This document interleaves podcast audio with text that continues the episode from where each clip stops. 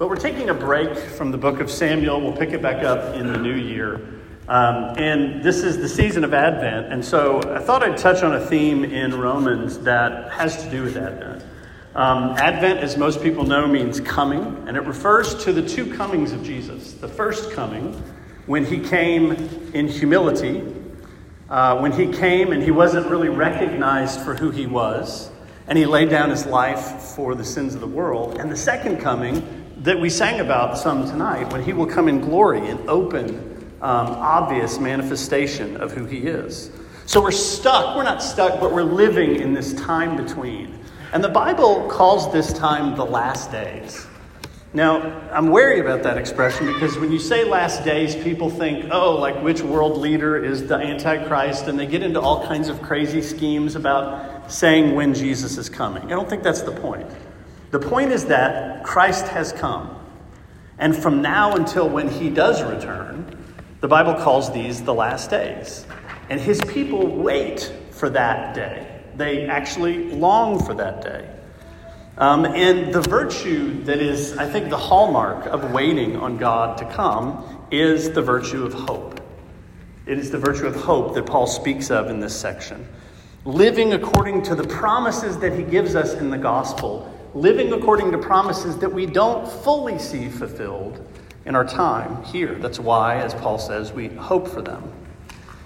So we're living in this time of tension when, as many Bible scholars have said, there's this already fulfillment of the gospel. There's things that he's already done, but there's a not yet component to it. And I wanted to talk about this passage because it speaks of suffering. And I just feel like the American church doesn't talk about suffering enough. But Paul seems to think it's central uh, to his understanding of the gospel and his understanding of the mission of the people of God. So before we get into the text itself, let me ask you to consider the not yets that you are aware of in your life. Does everybody know what I mean?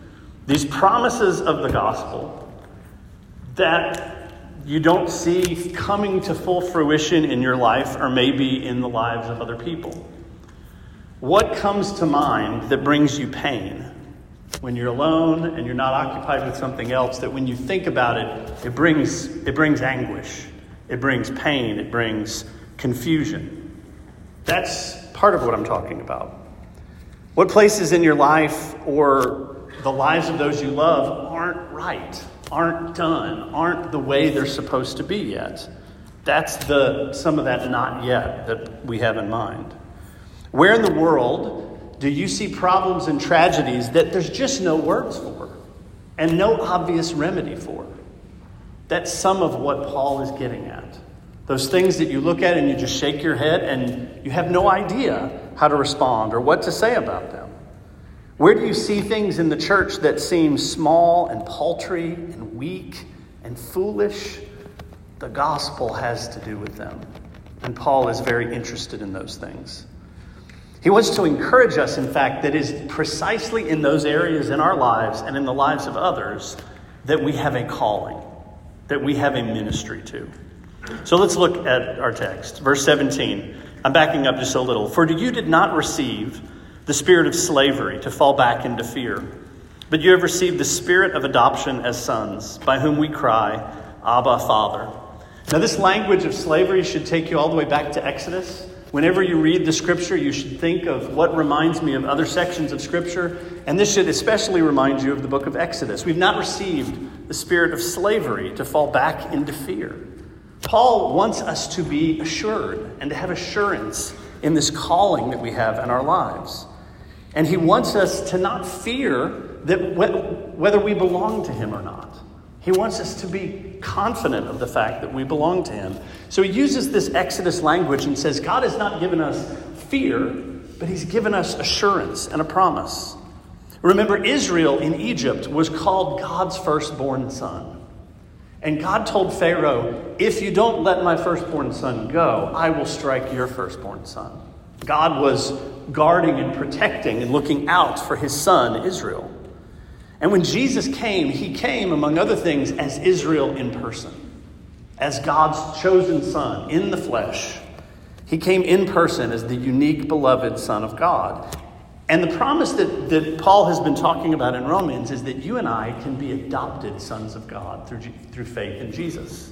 That all those who have faith in Jesus are baptized and are following him, they are sons and daughters of God. That's the spirit of adoption. We've received this spirit. And the spirit, as Paul says, cries, Abba, Father. Many people have heard this expression, Abba, Father. It's an Aramaic expression, it's an expression of affection and intimacy for a father. But I think it's important to look at where it comes in Scripture. A lot of times we invest in this word our own nostalgia about uh, the words around fatherhood. But the other place that this word occurs is when Jesus is praying in the Garden of Gethsemane before he is betrayed.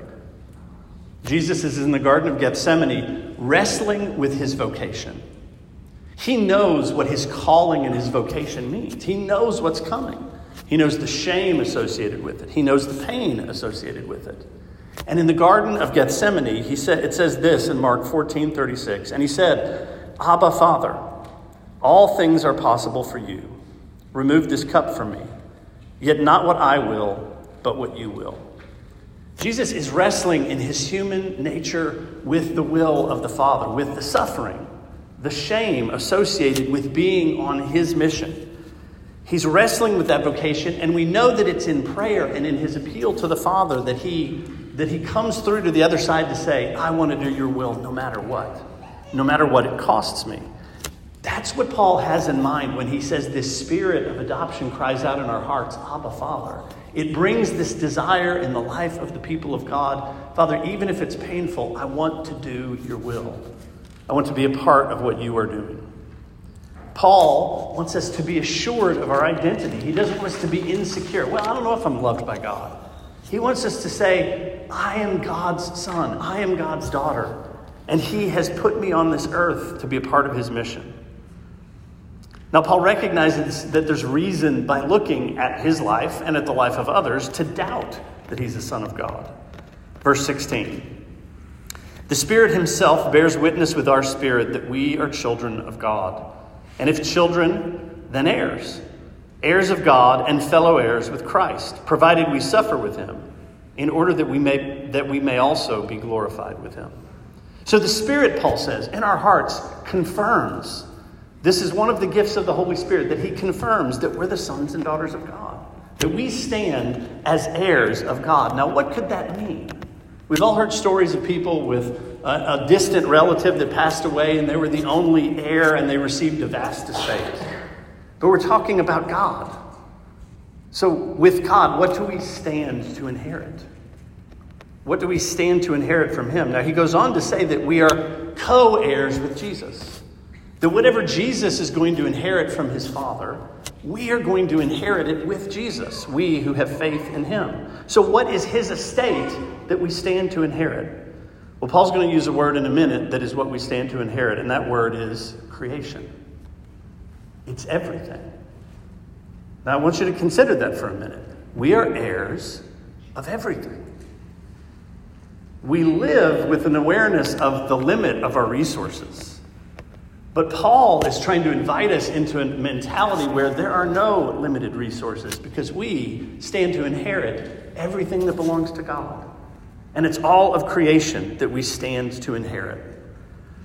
And then, and then it's this confusing thing. He says, if we suffer with him in order to be glorified. And this is where the suffering comes in. He, it's a stipulation, as it were, on the inheritance, but it's not like, okay, you have to suffer in order to earn the inheritance. No. We've already received the inheritance by believing the promise of the gospel. We're sons and daughters of God. We're going to inherit it. But we follow the one who is going to be our co heir. And in order to get into his inheritance, he had to go through suffering. And so do we. A servant is not above his master. All right? And suffering is the path to what God has in store for us. And this is a theme that is repetitive in Scripture. We're in the book of Samuel, or we have been in the book of Samuel.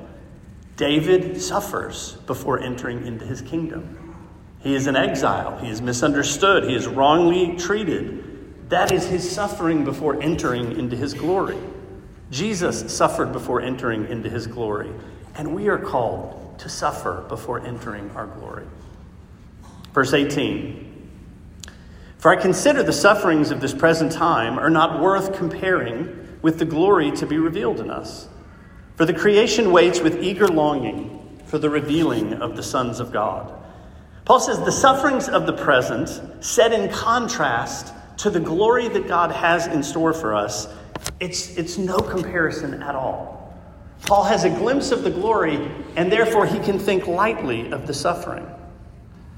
Now, I should add that I think the suffering is all kinds of suffering. I don't think it's just persecution for being Christians. We don't face a ton of persecution in the United States, but it's all kinds of suffering. Paul's thorn in the flesh, the anxieties about care for the people that we love, worry about weakness, concerns of all kinds, I think, fall under this suffering. And then Paul says something interesting. He personifies creation. He says, Creation waits. Now, this is really important. You know, the environment is a huge debated issue in our culture. And I think it's important for us to use good biblical vocabulary. It's not the environment, it's creation. It's the cosmos that God made that is good, that is beautiful, that is well ordered, that speaks of Him. And Paul says creation is waiting. Creation is like a person who's longing and waiting for something. What is it? What is he waiting for? Guess what he's waiting for? Us. Why, creation is waiting for you and I. What's going on here? He says he is waiting for, with eager longing, for the revealing of the sons of God. This is that good biblical word, apocalypse. Apocalypse doesn't mean a horror movie or um, something like that, it means a revealing. I picture uh, an artist who's built a statue for a, a, you know in the center of a plaza in a town and they have a big sheet over it and they pull the sheet off and it's ta-da there it is right? That's what revealing is. And creation not the environment but, but creation is waiting for the sons of god the sons and daughters of god to be revealed. Why?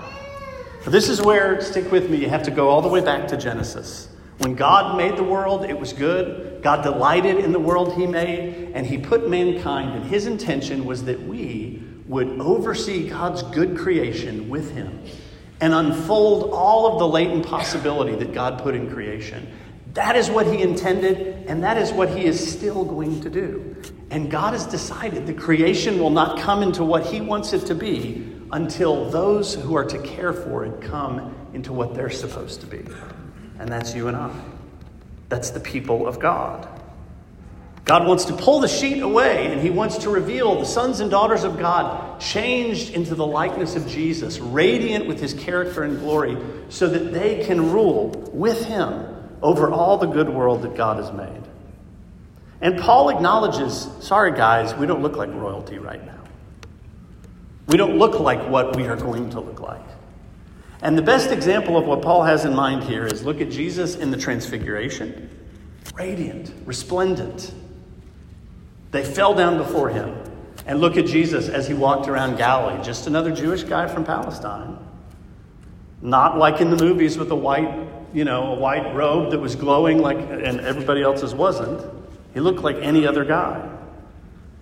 Creation was only meant to thrive when the God chosen stewards of creation came into their rightful place. And that's what Paul is getting at here. And this is so hard for us to grasp because I think we, we're used to thinking the gospel is about going to heaven when you die. The gospel is about the promise of the resurrection and mankind dwelling in the new creation, the new earth that God has in store. So creation is waiting for the God designated stewards to come into own. You with me? All right, verse 20. For creation was subjected to futility, not willingly, but because of him who subjected it in hope. That the creation itself will be set free from its bondage to corruption and obtain the freedom of the glory of the children of God. It says that creation was subjected to futility, not willingly, but by reason of him who subjected it in hope. What's going on here? Because mankind fell, because mankind sinned God subjected creation to futility, to the second law of thermodynamics, to decay. Creation, as glorious as it is, is not what God intends it to be. Those moments that you have where you see something in nature and it's sublime and it's overpowering, that is only a glimmer of what God intends creation to be. But God subjected creation to futility because He doesn't want it to come into its own apart from the stewards that He made to take care of it. And that's you and I. And everything in our lives right now is preparing us to take care of God's creation, to be rulers over His creation. Adam was meant to be that ruler. Adam and Eve and their descendants were meant to do all this unfolding of God's good order, but they failed. And Jesus came as the first true human being. He came as the first person who lived entirely as they were supposed to live. And through his death and resurrection, gift of the Holy Spirit, invited us into following him in that same kind of life. When Pilate says, Behold the man, and he brings him out, here he is, you could say that he doesn't know it, but he's prophesying this is what humanity is meant to be obedient to God, speaking the truth in love, laying down their lives for those they're called to lead. And we're called to follow him. God has decided that creation will not thrive until the stewards he designed for it are, are as God intends them to be.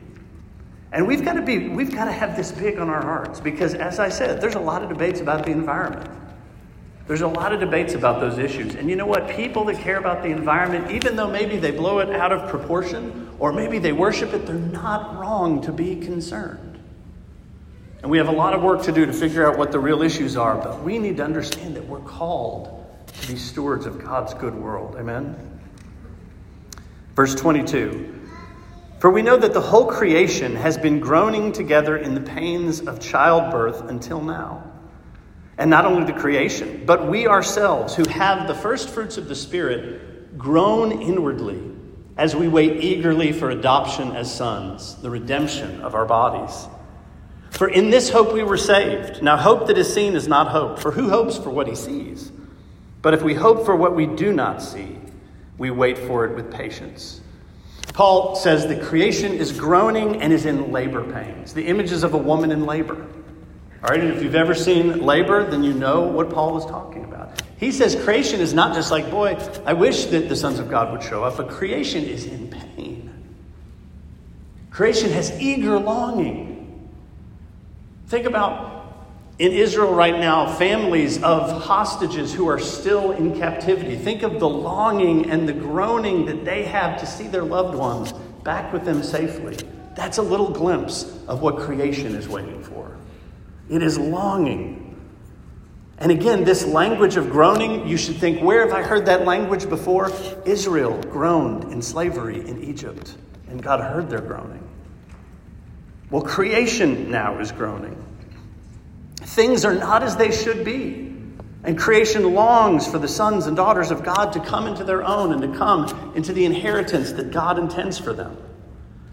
And Paul is acknowledging that we are adopted. We have the first fruits of the Spirit. Christians are the sons and daughters of God, but we have not come into the fullness of our inheritance. And what is the fullness of our inheritance? For Paul, it is the resurrection of the body. It's not going to heaven when we die. It is being with God, but it's being with God in the bodies that He designed and that He wants to raise up so that they can last forever. And then Paul says, We groan. And again, this is where I would ask you to think about those areas in life where you just, it's an area that you don't know what to do about. It's not right. It's not in a good place, and you seem to be at your wits' end as to how to help it. That is precisely where God has us and that is precisely where the Spirit of God enters into our lives.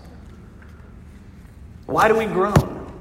Well, we groan because our bodies break down. This last week, my back has been out, and I've been groaning all week. Ask Shannon. We groan because we're weak. And we're ignorant a lot of the times. We think we know a lot, but a lot of the times we don't. We're ignorant. We're, we're led by the Spirit, but there's so much of the gospel that is not yet, so much of the fulfillment of the promises that God have, has that has not yet come. There are pains and disasters in life that we have no words for. And you hear about them every week, don't you? You hear about them every week. And if you were honest, you would say, you know what? It's just a tragedy, and I don't know what to do about it. We groan. The world is in labor pains. But Paul says we hope.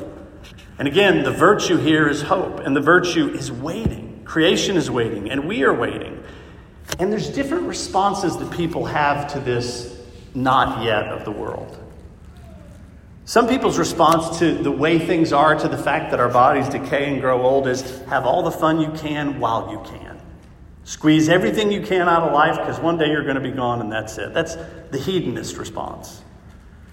Or labor tirelessly to defeat death with science. Are you all aware of the, uh, the people that are, that are trying to, with science, make people live forever? I mean, it's a, it's a big area. People are convinced they can make it happen. Or maybe you labor incessantly through exercise, fashion, and cosmetics to cover up the fact that you're a dead person walking, that you're on your way to the grave. That's the cult of fitness and beauty. Or maybe you just pretend, a lot of people just pretend it's not the case. They just sort of push into the background the fact that they're getting older and they're just trying to be blissfully ignorant of the fact that death is coming for them. But for Paul, he says, no, Christians acknowledge it all. Christians face it head on because we believe in the promise of the gospel. And I don't want to suggest that the things I said are entirely wrong. We should enjoy the good gifts that God has given, right? With gratitude. We should pursue knowledge, and we have a responsibility to be scientists and to promote the advance of knowledge. We should be good stewards of our bodies and not abuse our bodies. But Christians should have ease and poise and confidence despite our groaning because of the promise of the resurrection of the body. And all of it comes when we rightly acknowledge that the current state of affairs is not the way God intends the world to be. What He intends, where all of history is going, is a new heaven and a new earth, ruled with Jesus, with His resurrected sons and daughters. It's the promise of God's intention all the way back to Genesis to being fulfilled. I encourage you to read Genesis 1 through 3 and then read the last chapters of Revelation. They give us a picture of where everything is going. But we don't see it yet. And every time you're like, man, this is short of glory. This is short of what God intends. We're called to bring it to God. It's more of that not yet. Verse 20. Uh, actually, I want to read this from the Gospel of John because I think it helps us understand glory. All right? The promise is that we will share in the glory of God. This is in John chapter 12 and verse 20. Now, among those who went up to worship at the feast were some Greeks. So these came to Philip, who was from Bethsaida in Galilee, and asked him, Sir, we wish to see Jesus. Philip went and told Andrew. Andrew and Philip went and told Jesus. And Jesus answered them, The hour has come for the Son of Man to be glorified. And you think, oh, okay. Greeks want to see Jesus. It's time for Jesus to be glorified. What does Jesus have in mind? Truly, truly, I say to you, unless a grain of wheat falls into the earth and dies, it remains alone. But if it dies, it bears much fruit. For whoever loves his life and loses it, whoever loves his life loses it, and whoever hates his life in this world will keep it to eternal life. If anyone serves me, he must follow me, and where I am, there will my servant be also. If anyone serves me, the Father will honor him. Jesus' glory is his being lifted up on the cross. Jesus' glory is to take upon himself the sin of the world and to enter into the place where the world is broken and be lifted up at the hand of sinners. That's his glory. And he wants us to follow him there. He wants us to enter into the confusion and the pain and the anxiety that is, that is in the world because the world is separated from God and groan with Jesus. And offer that up to the Father through the means of the Holy Spirit. The cross was meant for mockery and shame, but in actual fact, it reveals the glory of God in the heart of Jesus. His being lifted up on the cross was glorious. So that's the glory he means for us to share. Now, again, I said in the beginning that Paul is trying to encourage us. And hopefully, I'm encouraging you. Hopefully, you know. I mean, everybody knows you bear this pain, you bear these troubles all the time. Paul is saying, yes, you're following your Lord. And you're taking those things that are broken and you don't know what to say, but you lift them up to Him. And you say, Father, look at this.